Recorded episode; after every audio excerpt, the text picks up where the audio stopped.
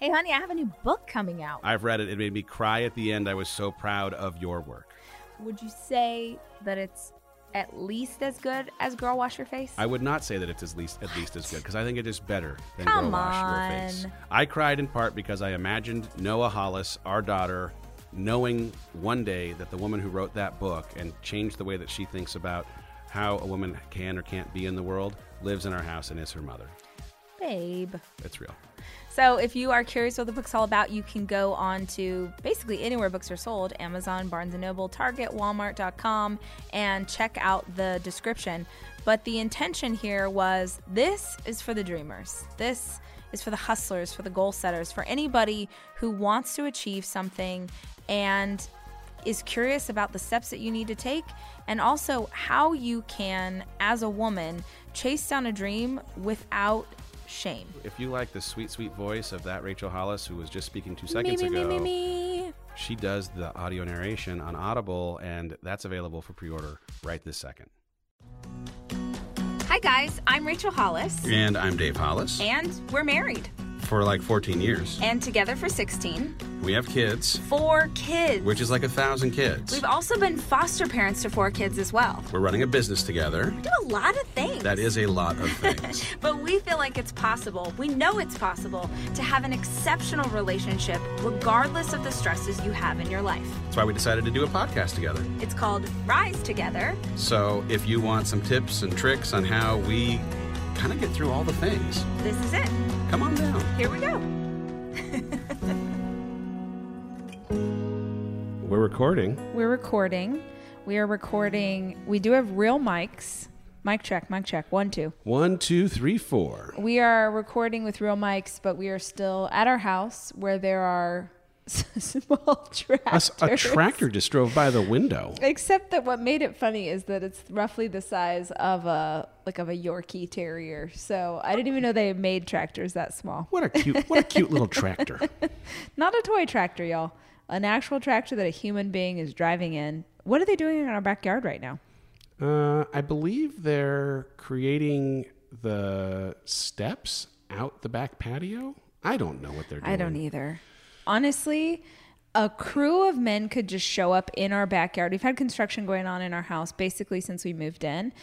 A crew of men could just show up and set up camp in our backyard, and I don't think that we would question it. I actually think that they're filming an Ocean's Eleven sequel in our backyard right now. I just expect like George Clooney to come out of a Yeah. hole at some point and be like, Yeah. "All right, we're ready." Oh my gosh. you know what we're going to talk about this week? Something that has nothing to do with this conversation, as per usual. We started in the wrong place. I'm going to connect the dots right here. Whoa, do it.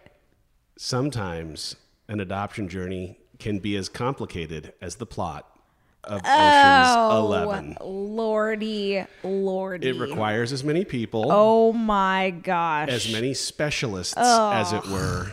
I don't want to make the segue from Ocean's 11 to adoption. All right. Have you ever seen the movie Shawshank Redemption? Oh, Redemption? good grief. Okay, for reals though. no, we thought it would be great. We thought it would be great to talk about our adoption journey because it is a question that we get quite a lot from people on the internet. How did you decide to adopt? How do you know that you're ready to adopt? What are the steps that you took? And we thought we would take you through what um, what got us from there to here because today, the day that this goes live, is our daughter Noah's second birthday. Feliz cumpleaños, know, Noah. Oh, such a big girl. Um, but the journey to get her started about f- seven years ago. Seven.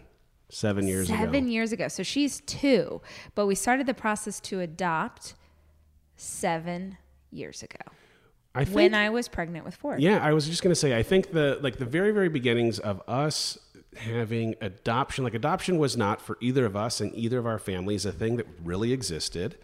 There was, for me anyway, like it, it hadn't even really occurred to me as a thing that maybe we should think about doing. It was just never on the table. And then we were driving to the hospital to find out the sex of our third biological son. And I was positive it was a boy because we basically we made boys. And uh, dave's family makes a lot of boys. And so we figured we were about to have another boy. And there was a part of me that was sad. I, you know i hate to say that but it sounds truthful. I was sad because i had always wanted a daughter. Guys we're at our house. The dog's barking. There's a chance noah's going to bust in this door right now. Just go with it. But i was sad. I had always wanted a daughter. And being pretty sure that we were about to find out that we were having a third son, which was such a blessing. But that was the impetus for would we adopt? Because it was never a question of will we try again. Oh, no. Well, here's the thing I actually think that we almost jokingly said, well, if this turns out to be another boy, then uh, we're just going to have to adopt a girl. And it wasn't said seriously, Agreed. but I do think a seed was planted in that on the car ride over to the OB to see the sex of the baby conversation. Mm-hmm. The seed was planted. And then it was a boy. We found out that the baby was a boy. And we got back in the car. His we're name like, is Ford Hollis. we're like, so adoption. I don't. Here's the thing. I don't think it was that fast. I actually think, from my memory, and maybe I have embellished this because I've told the story so many times, but right around the same time that that seed had been planted, we were given this book, Interrupted. You are just literally making stories up right You now. don't think that Interrupted happened and was part of our decision to interrupt our lives? I think that when, well, I'll be truthful because I feel like it doesn't help if you aren't. Um, though I know that I, when I say this, I risk upsetting people because I recognize how many families would love to have a baby, would love to be able to conceive. You're, you're battling your sixth or seventh round of IVF, or you're not even sure how you could afford IVF, or you're struggling through loss. And so I don't say this flippantly, but um, I was a little disappointed when I found out we were having a boy and being able to look f- to to look forward into we're going to adopt you will have a daughter was what made it possible for me to enjoy and embrace this third pregnancy with a son. You you have always talked about one your appreciation for your ability to have kids and how much we like support people who can't but that you just hated being pregnant. I hated it. So the idea I of having it. another run at a girl, I was so sick. Was, was just so a zero. Yeah, yeah. There, there was, was no, no chance. And both Dave and I come from families of four kids, and I'm the baby of four, and so there just was there were all sorts of things wrapped up in it for me. Here's the thing: I grabbed it off the shelf. It was printed in 2014. I think we got it in 2014. No, that's... I'm sure we did. But you started by saying someone gifted us Interrupted, and that's not true. I was a fan of Jen Hatmaker from Jump Street. Hello. And this was just the next in the line of books that I was going to read by her. And in it, she tells the story of them starting their church and them going through their adoption process and it definitely got us thinking about what we wanted to do. And I think it solidified for us that if we were going to adopt, we wanted to adopt from a place where we felt like there was great need. All right, so start there. We want we wanted to a to adopt from a place where we felt like there was great need. And basically, what happens when you decide to adopt, and you can go on Google right now and you'll find basically what we did, because that's how we figured it out, was the first thing you have to do is decide how are you adopting? International adoption? Are you adopting domestically? And if you're adopting domestically, is that from foster care? If you were decided to go through foster care, are you going to use an agency? Are you going to go direct through the county? Are you going to go independent adoption? There's like all of these choices. So the first step is you have to figure out which one you're going to choose because depending, there's different paperwork, blood tests, doctor's visits, all the things. So we decided naively, so naive. Oh my gosh, we were so dumb. Dumb as a box of rocks. But it was really important to us at the time, and of course, God laughed and laughed, that our baby's family would not have access to her. We were really scared of the biological family having access. So ridiculous now. But, but yes. at the time, yeah. that was, you know, whatever. You live and you learn. But um, so we thought we would go through with international adoption because in international adoption, we're like, well, if they're in another country, then we don't have to worry about biological family. That was literally our thought process. And, and the worry, just to be clear, was like they'll come back and try and like woo her away Mm-hmm. Or from take the baby. Take the baby. Like some like Which is it was ironic. all very insecure driven. One thing that's interesting when people ask me like, "Well, what's the first thing I need to do if I'm thinking about adoption?" I always tell them, find humans in your community Yes. who have adopted. yes. Because listening to us talk about it, we have one version of what happened in our story, and everyone has, I think, a little bit of a different version. I can remember we were going to a church at the time where someone had adopted through Ethiopia. Mm-hmm. And so, like, in a weird way, though we didn't know them well, they're having successfully finished this thing, having read a story about Jen, having successfully finished this thing, made it feel like, oh, this will this will be Yeah. easy. Like it's worked for these other people. Of course it'll be easy. when it comes to international adoption, the first thing you have to do is choose your country. The very first thing, because you can't do any paperwork until you decide which country you're adopting from.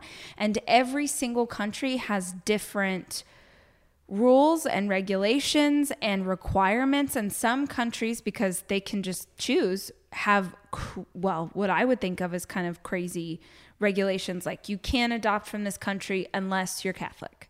You can't adopt from this country unless there was literally one this was 7 years ago but there was one where you couldn't adopt from that country unless you had like uh your health was like at a it was just there's all these rules and so you have to identify which country you can apply for. And in the US, there were plenty of countries like we can't, I don't know why, but we don't have adoptions with Canada, at at least seven years ago. Canada, Australia, UK, which I thought was bananas because I'm like, we speak the same language, it feels like.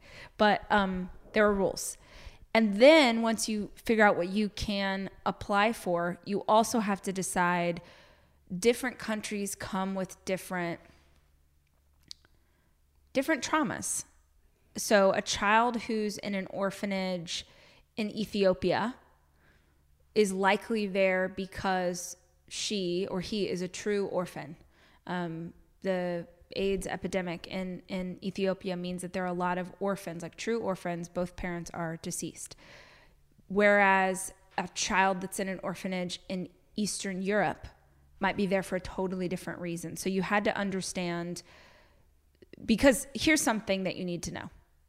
No matter where you are adopting from, this is like take off the rose colored glasses, really understand this. There is a story, and in many cases, there are traumas that will be a part of your child's life, period, full stop. You cannot change it. Also, one of the best things that we learned in this journey was this idea of matching your strengths and the child's needs. Yes, I forgot about that. That was right? good. And so, like, one of the things that you, if you're a prospective adoptive parent, need to really dive into and ask yourself and your partner, if you're doing this with a partner, is what are my strengths? What can I actually handle? What are the things that I know I can provide to this child or children? And what might they come with needs wise? And are those things matched? And part of why that ends up being important is on the international side, there were also countries where you could get some visibility as to whether or not they were going to have certain health issues. There were some countries where you did not know. And so, since we had already three biological children, we're working parents, like we had to think about could we pick a country where the health of the, of the child was just a complete unknown? We couldn't. Mm-hmm. We didn't have the strengths to meet that need. So, Yeah. finding out what your strengths and needs are, when it came down to it, Ethiopia had what we thought at the time was a match between our strengths and their needs.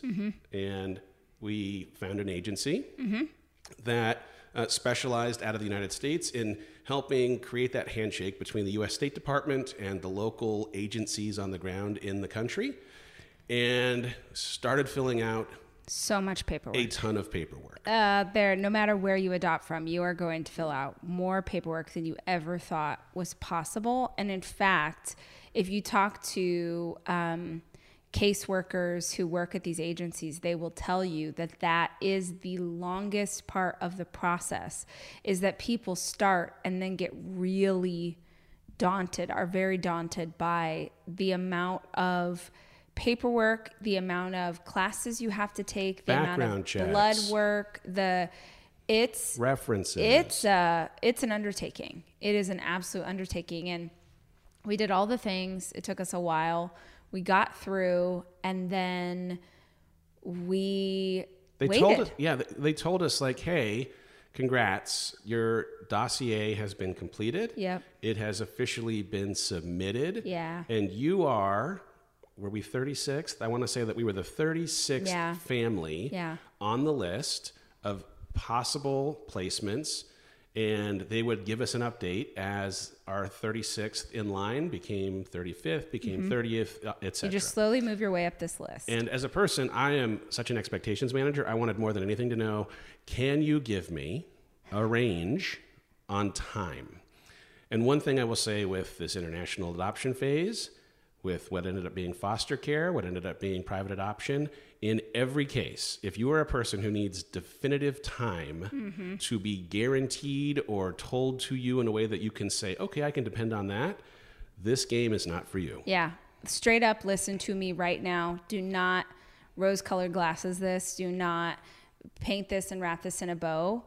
This process takes so much longer. I would say twice as long as the long estimate. Just just think that. Because then you won't be frustrated. I mean, it was 5 years for us. Yep. 5 years, guys. So, if they tell you 2, you go ahead and tell yourself 4 years. And then you're going to be like, okay. And also, you're going to understand when you walk into it. Because most of the time, we're thinking of our children now. Like, we're thinking, oh, Ford is a baby. And so this will be perfect. Two years from now, he'll be two, and then we'll get his little sister, and then they'll both be toddlers together. And the reality was that he was four years old when she came home from the hospital. So just be mindful, right? Four or five? Yeah, four and a half. Yeah. Just be mindful of how long it's going to take. So we we're in the we're in the process with Ethiopia. We wait, we wait, we wait about almost two a year and a half. I think every like 15 minutes of this conversation, we have to stop and say that this journey was probably one of the most profound of our adult lives. And the miracle of Noah being a part of our family is one of the things that has had more directional impact on what we're doing in life. And it's been amazing. But our job here is also to be really honest about this process. Yeah, because the thing is, we didn't understand. We didn't and, know. And there's a there's a great movie that you should watch if you're interested called Instant Family. It's a Mark Wahlberg movie that is so real. It's like the realest of the real. Whoever wrote that 100% is a parent who adopted from foster care. based It on is a true story. Yeah, it's so accurate. And those parents in that movie go in and they're so like bright eyed and bushy tailed, and they get the kids home and they're like, oh, no, our kids are really perfect. And the other parents and their like parent group are laughing at them, like, oh, just give it a minute. And then two weeks later, they're like, this is the worst. Yeah, I think it's like the idea of front loading is a thing we talk about all the time. This is just like front load yourself.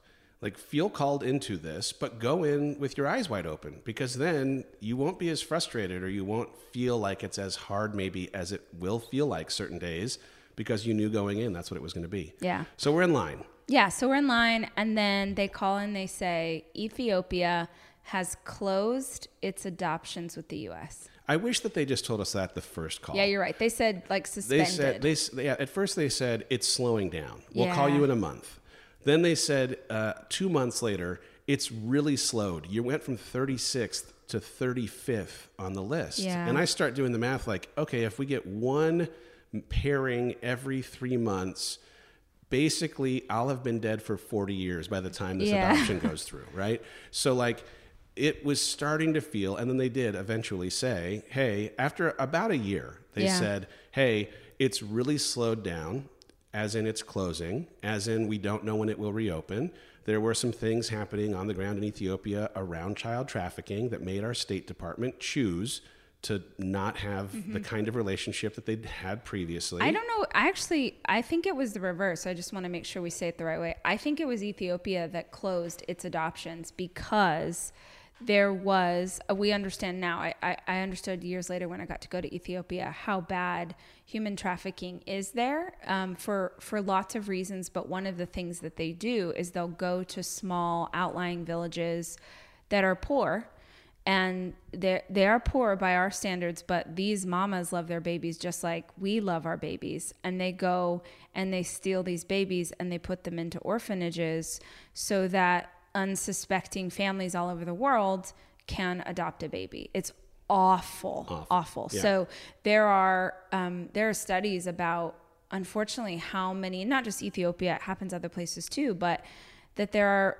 you know people who have adopted i'm using air quotes orphans here in the us or abroad that weren't orphans they had parents so it's it's something they closed down because they couldn't pop, properly control and they needed to be careful so i just i don't think it was Mm. Fair. us i think it was Fair. ethiopia Uh, and that was for us because it felt again like time committed emotionally we had committed we'd we, done we had paid we- we- a lot of no no we need to Yeah. call it that because that it was a massive investment of money that's just gone. And i remember this agency was like oh do you want to start again in another country? And we were like okay well do we get to just transfer all of this to this other country? And then we're like put higher on the list. They're like no you you have to start all over again and every country has different paperwork so none of it's applicable it's like when your kid was in fourth grade at the local elementary school, and then your kid comes back and they're in the same elementary school, but they're in fifth grade. You got to refill out all that paperwork. That's exactly what internet. That was a Yeah. joke for all the moms. Um, side benefit we did because we you know at the time thought we were going to have a child who would have black skin joined a multicultural church got the benefit of trying to become a little smarter about what it might be like to have a biracial family and there were so many good things that came from it Mm-hmm. but that vision that we'd created at the beginning of this journey of who our daughter was going to be Yeah. and what she was going to look like Yeah. it changed Yeah. in that moment and was um, and it was hard. That was a hard. That was a hard It was sad because I do think when you feel like you're called to something, when you feel really um, positive that you've been called to something, and then you're like, whoa, whoa, whoa, what now? Like, was I wrong? Did I make this up? Like, so then I thought, okay, I don't, you know, I don't want to give up, but I really wanted to adopt from a place where there was great need. That was still in my heart. And I thought, let's adopt locally in LA. And the only way to adopt locally in LA is to, we didn't know it at the time, was that you have to agree to be a foster parent in LA County because they're so desperate for foster parents. You have to agree to be a foster parent for a certain period of time before you are put into the adoption program. It's important to say the point that Rachel mentions. We did not know that at the time. Yeah. I would my my like practical mind would have definitely um, questioned our ability to be foster parents. Absolutely. Our like our needs and their our strengths and their needs being being paired. But part of the process was that we had to go to parenting classes, which is parents of three kids felt like a kind Yeah. of weird thing, but And it was like eight Saturdays 75 hours. they're trying to train you in what will the the things that your um, the children in care will have encountered and it's it's awful and i understand heavy. it's so It's it's, not i mean if it's hard for you as an adult to hear what's it like when you're a four year old having to walk through it but um, it was a lot and i if i was going to do it again if we were going to go through that process again, I would have used an agency. We didn't use a foster placement agency. We went directly through the county, and that Was was, an abysmal decision.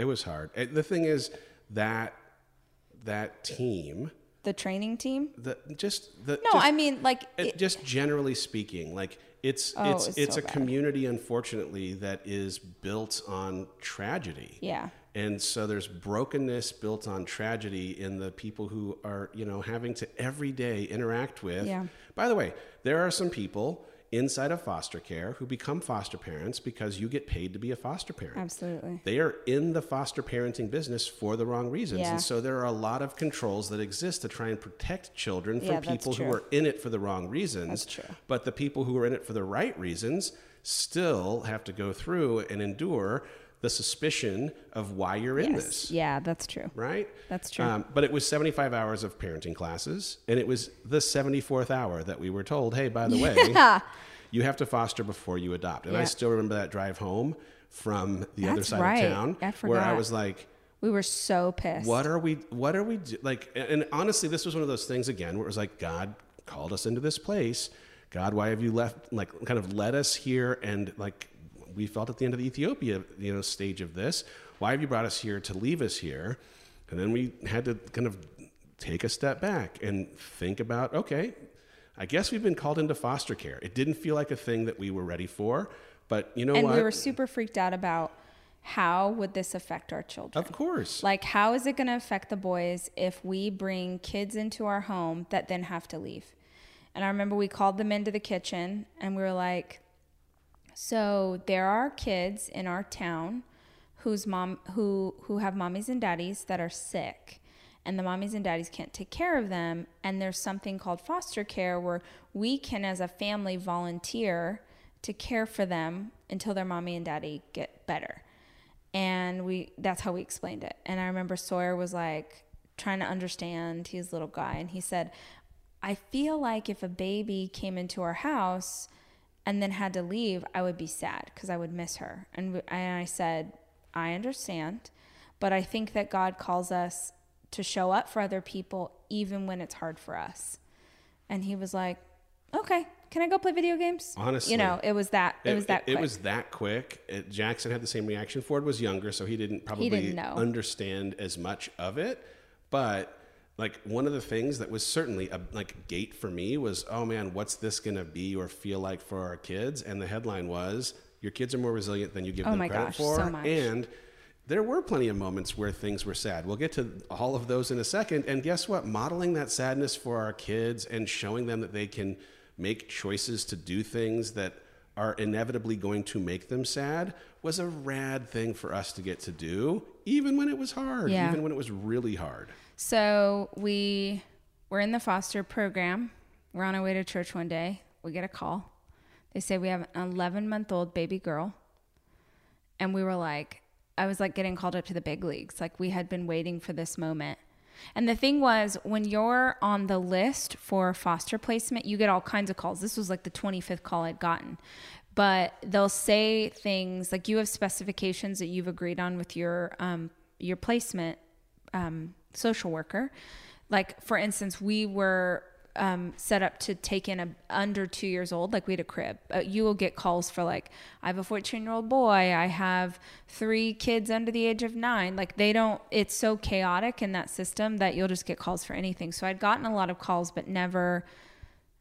You know the right, and it said we have this little girl and she's 11 months old, and we were like, yeah, absolutely. I remember it was the opening weekend of Jungle Book. I had I, on Really? Sunday on Sunday mornings I had to do press for my old job, and I remember I got done with the press, and like it was all I was thinking about, and you were like, I got the call, like.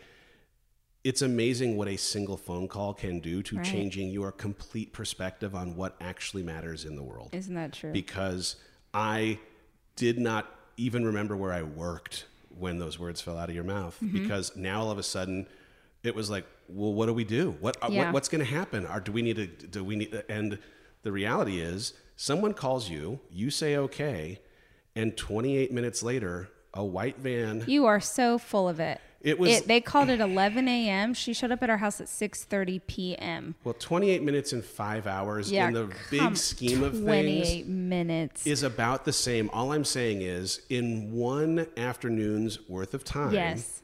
a white van showed up and handed a human being to us with a pillowcase of stuff Yep. and said, Good luck. See you later. See you later. And you're like, well, what is she eating? What? And the person's like, I don't know, because she just got pulled into care. They have no, they don't know anything. And so, oh my gosh, she was such a sweet baby. She was such a she was such a sweet baby, gorgeous, like really good, really well behaved. Um, we didn't know at the time because she was in care.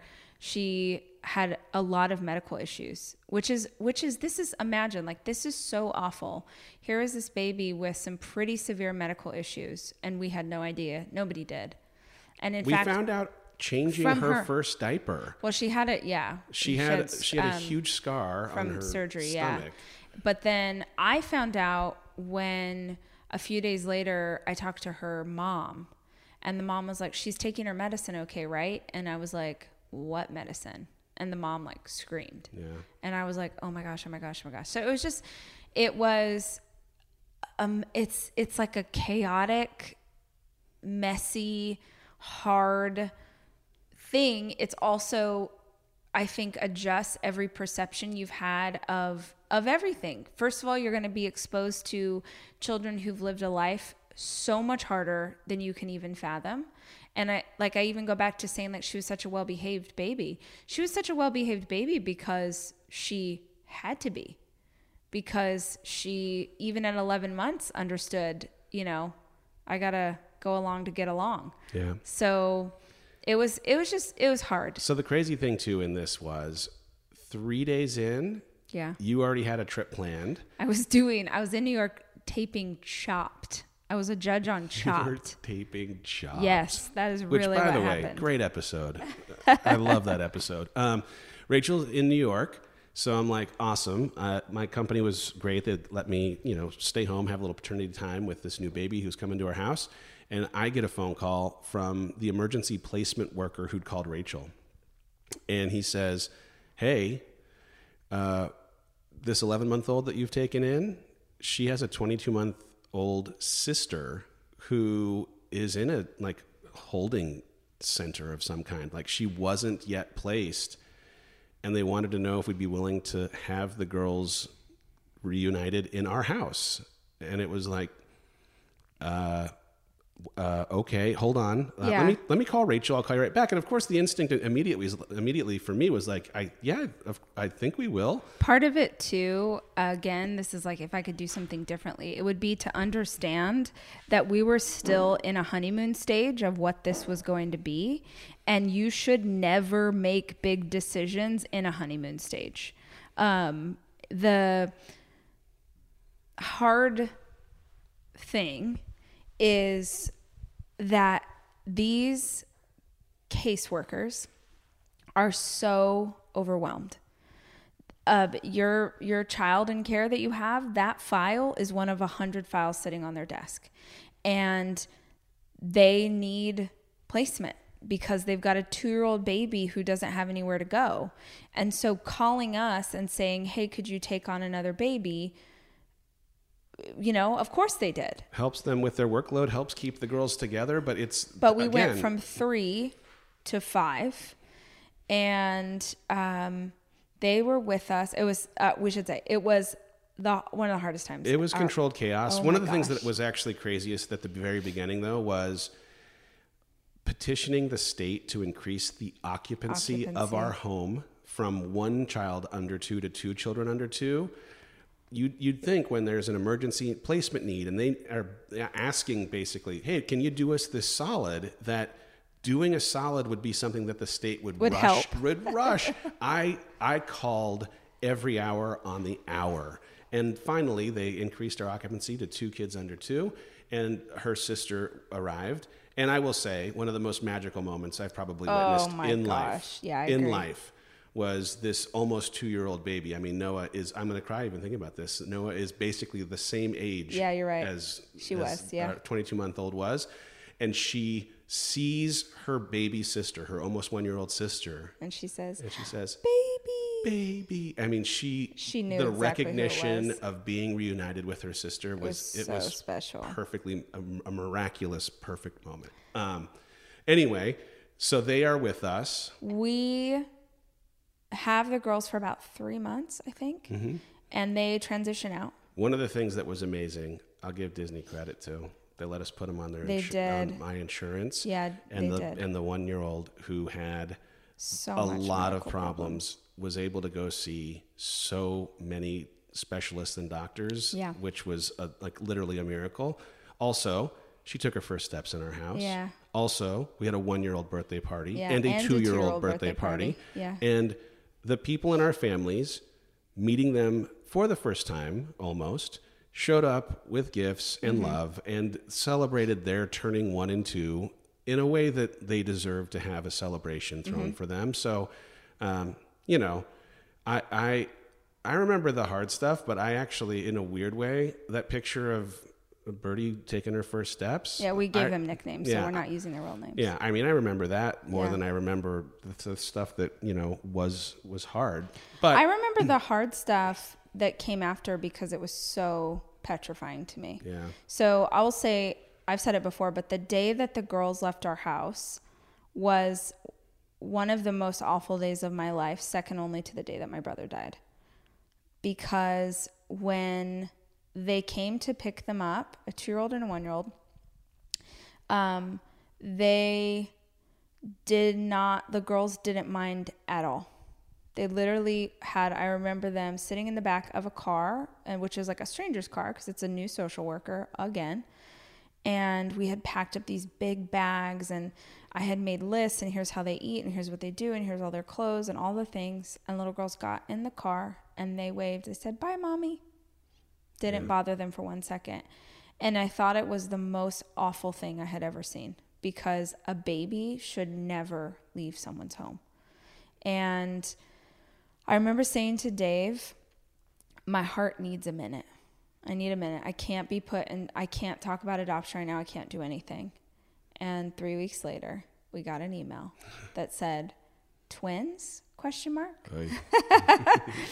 Um, and they let us know that there were newborn twins who had been, we were told, abandoned at the hospital. And they were both born addicted. And if we wanted them, we had 20 minutes to decide to adopt twins. And Dave was at work and I was at work and we sat on the phone freaking out and we prayed and we said the biggest yes of our whole lives. I remember exactly where I was.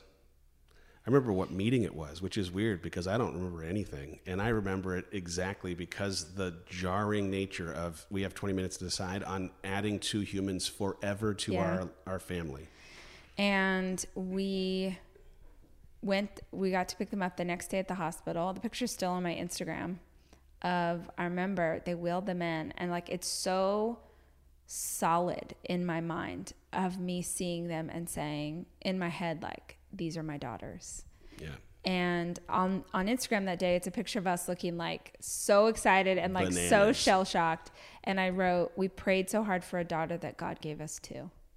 Yeah. And In a crazy way, because I'd had to petition the state for two children under two, our house being available for two kids under two made it one of one. yeah, You know, like it that it felt so ordained. yeah, it did.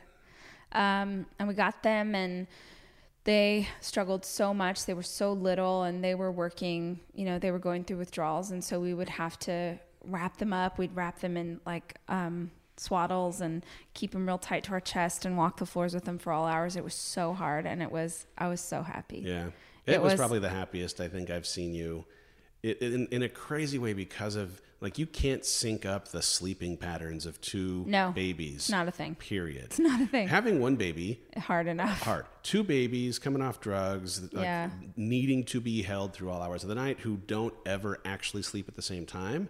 It was bonkers. Yeah. It was bananas, and there was still a happiness on your face and in your heart that you could feel it radiated. Well, the you. irony is, I didn't feel that kind of joy with Noah because I was afraid to feel it. Mm. So I do think like that was my happiest time as a new mom because I idealistically had no idea that it could be taken away. Wow.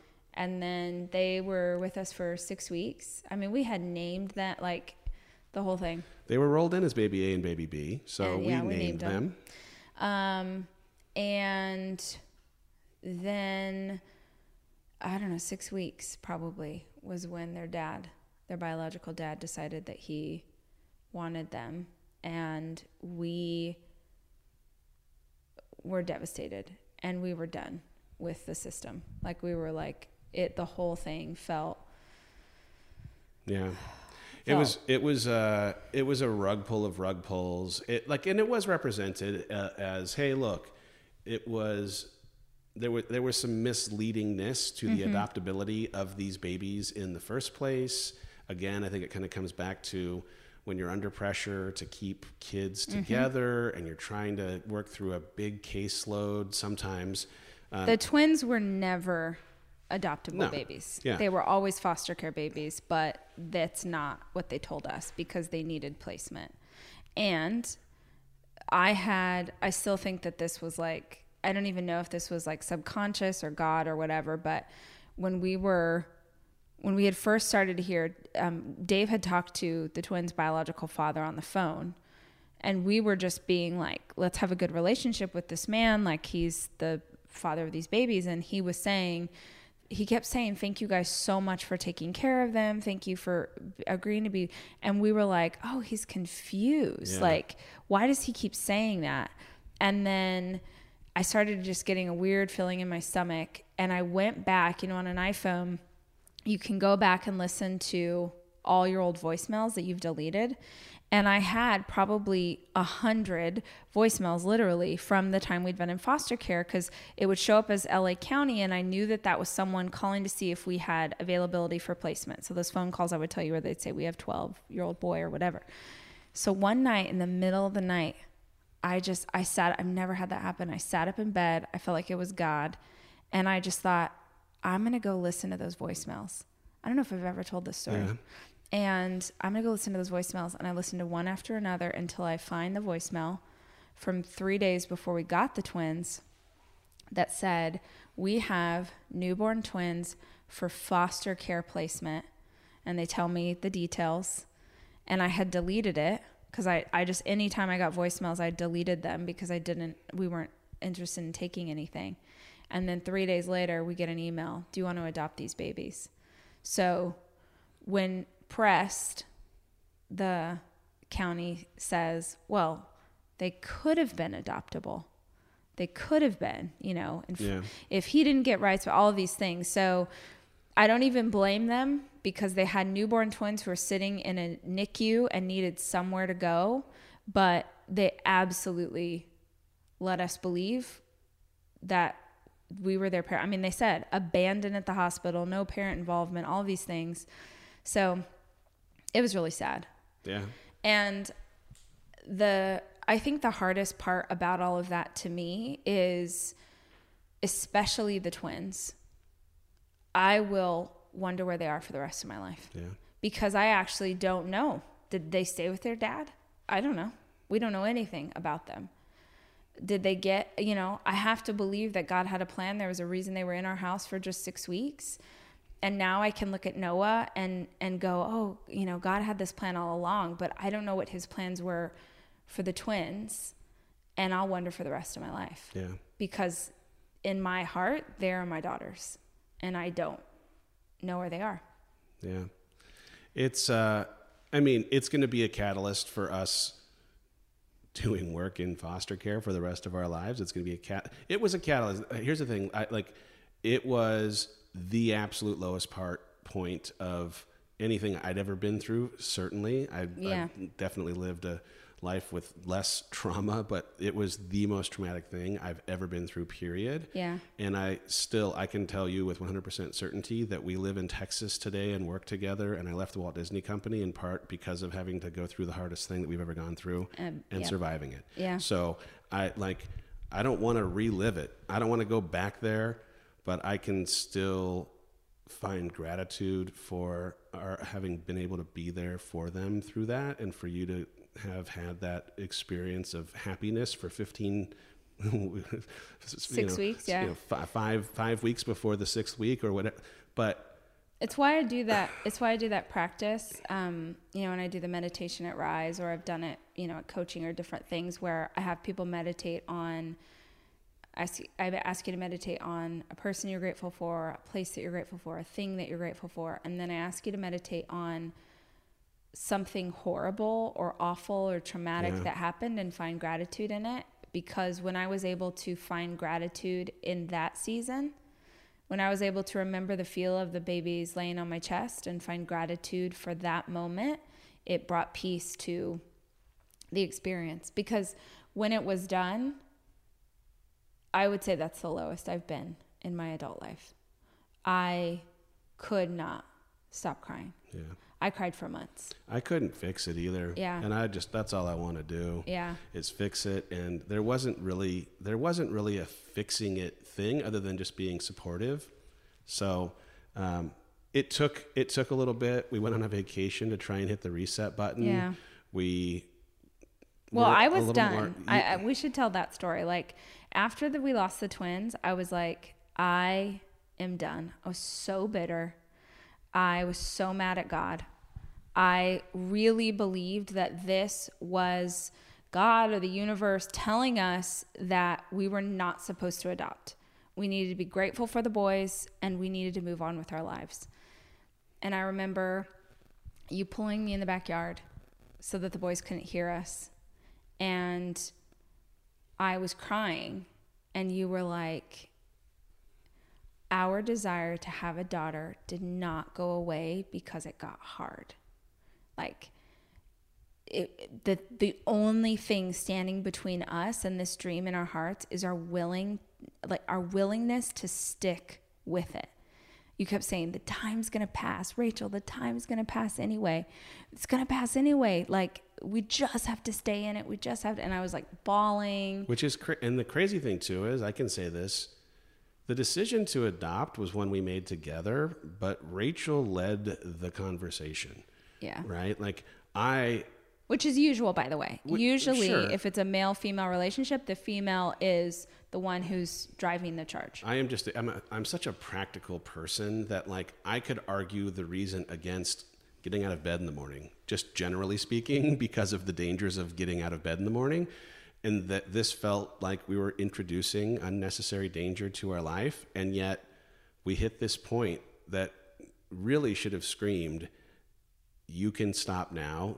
Don't keep pushing into this thing." And I was like more motivated than ever to continue the journey.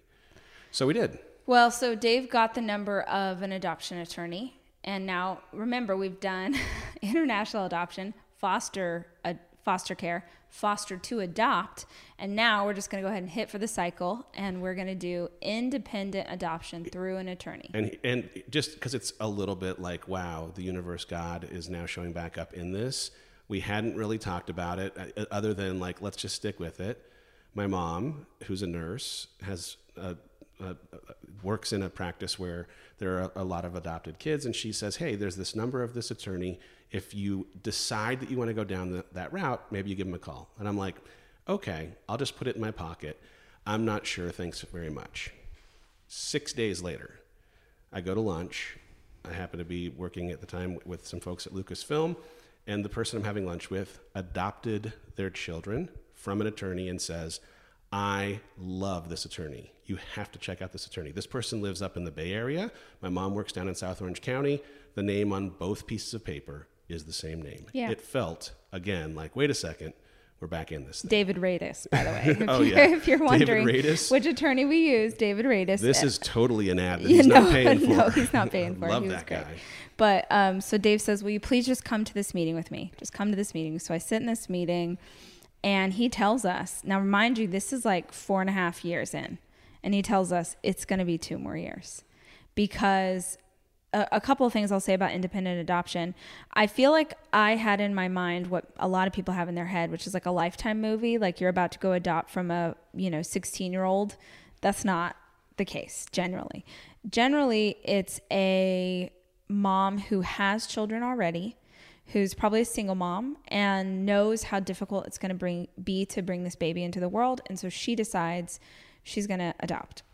And he says most of these women love that they get to help make a family for a couple who's infertile or for a couple who's same sex. And so there is a really not great chance that someone's going to choose you since you already have three kids.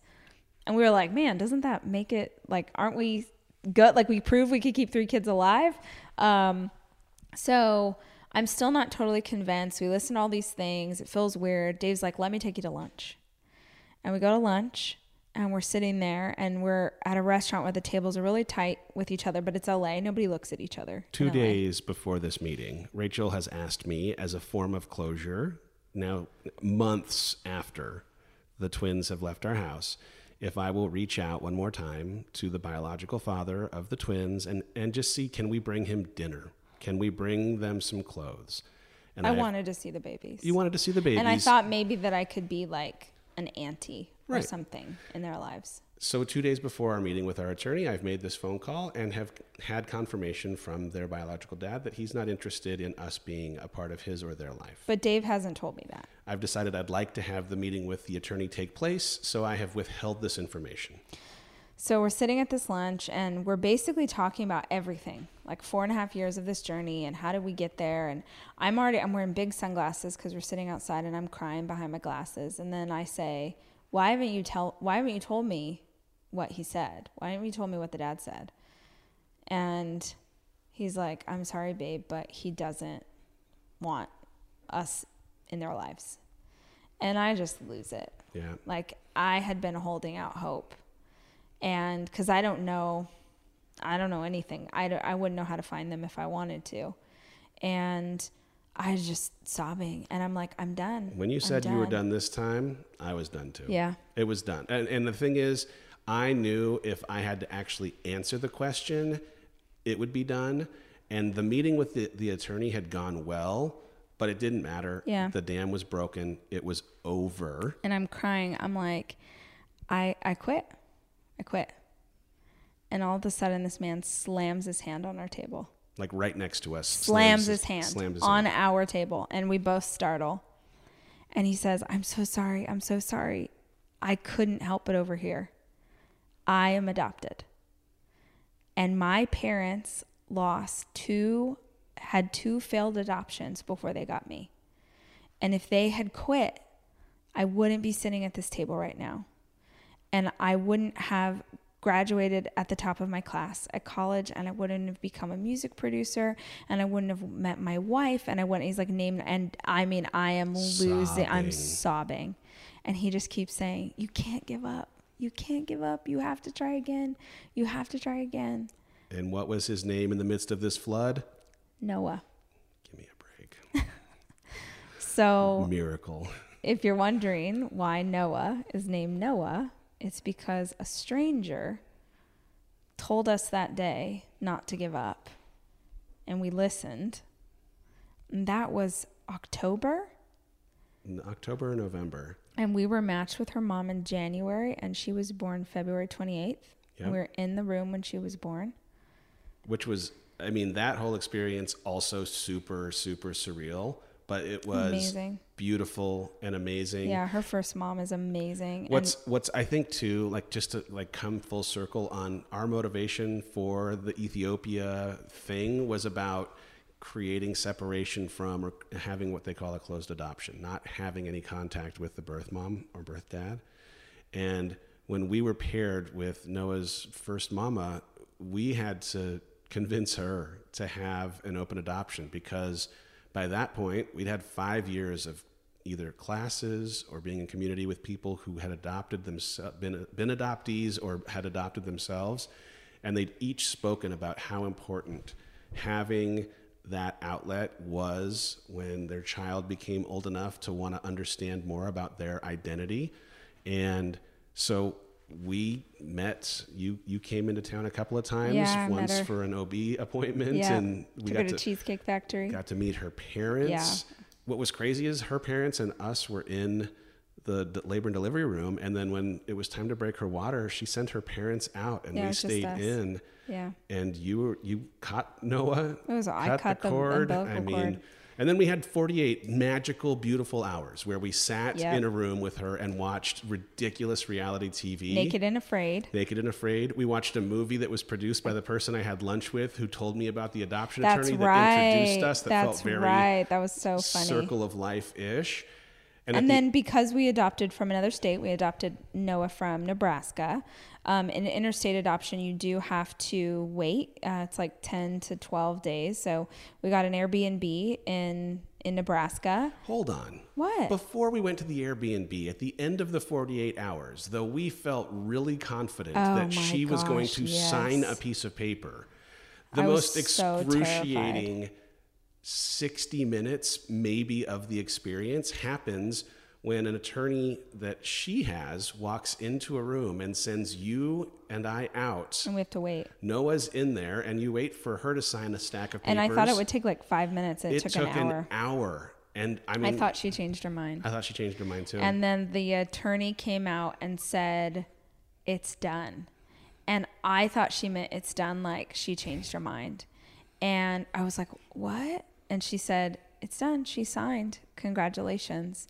And I, my legs You gave fell out. to the ground. I fell to the ground crying. My legs gave out. We were and in a hospital, which was good. nurses, like all around, were like crying, like every because they knew what we were waiting for, and we left the hospital with her yeah. and even still like there's so many like there's so many barriers in adoption like even when you have them it doesn't mean that it's done and even you know her mom signed away rights and so okay we're recognizing the state of nebraska as her parents but then we weren't recognizing california yet we had to wait for that paperwork and then you get back to california it takes about a year for to get like finalize the adoption so it's Her gotcha day. her gotcha day. So it just it's all a lot. It's a lot. And um, you know, I always tell people like now I hold Noah and I'm like, oh, we were waiting for you. yeah.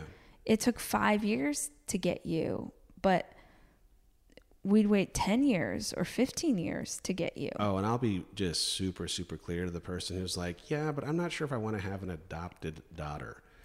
I have not had one single moment of my two years of time with this baby where I looked at her and said, there's my adopted daughter. Exactly. I don't know a parent who does that. It, it, it has it hasn't even crossed my mind. Yeah. People ask, they're like, is there a difference? I'm like, absolutely not. There is not. not one. In fact, I will say this, and then hope the boys don't hear this, but like the journey to get from where we started to the, you know, her being here, in some ways made me bond with her faster for the, you know, the journey itself. Yeah. Yeah. And I think now the world looks like how do we raise her in a way that celebrates her unique story and her unique history? And um, culturally how do we celebrate her culture is different than ours? Um, so she is um, african american and indonesian. Um, and i think she's got a little like norwegian a little bit of that there too. Um, but making sure that we that she knows where she comes from Yeah. and also she's a cornhusker Yeah. And, and you know what? By the way, she's going to have the ability to know the first mama and her kids as she's Mm-hmm. interested when she grows up. We had her first mama out to her first birthday party. Yeah. And it was a really beautiful thing. Yeah, we know? send pictures and texts and videos and check in with them, and they like her her Noah's first mom and her grandma, and they all follow us on Instagram, and so they get to see all the stuff that y'all get to see, um, and then we make sure and send stuff that's just special for them that you know everybody else doesn't get. Yeah. Um, but here's what I would say if you are considering adoption or foster care, I would just say arm yourself with information. I don't think that anything is as hard if you know, if you have a, a good idea of what you're getting into when you walk into it. If you dream of being a parent and you know, we've had this in our own families, we'd have this with our friends where it's just not working for you biologically. This is a beautiful, not not easy, but beautiful option. And then I would say if you are a parent, if you're if you're a foster parent and you're I mean you are literally doing the Lord's work on earth and I just want to honor that Oh, I in you right now. I agree. Thank you, thank you, thank you. These are not just children, these are all of our children and we are not all called to foster, but we are all called to show up. So thank you for the work you do. And if you're a, if you're an adoptive parent and you're waiting, you're in that long wait, please, please, please just keep going. Just yep. keep going. You can't give up. Like that stranger said to us that day at the restaurant, you got to keep going. You will understand why it took this long when you hold your baby in your arms. I cannot top that. Happy birthday, Noah girl. Happy birthday, Noah. The very first day of Rise is Own Your Past. The second day is Own Your Future. But I realized I was leaving something really important out.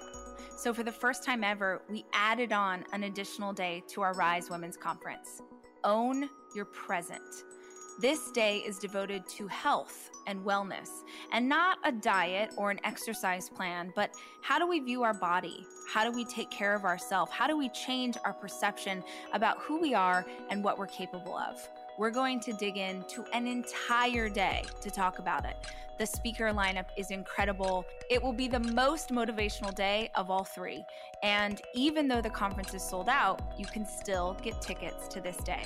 Minneapolis or Dallas, just head over to thehollisco.com and click on our events tab to find out more information. If you need a change, and this year I think you do, start with this day.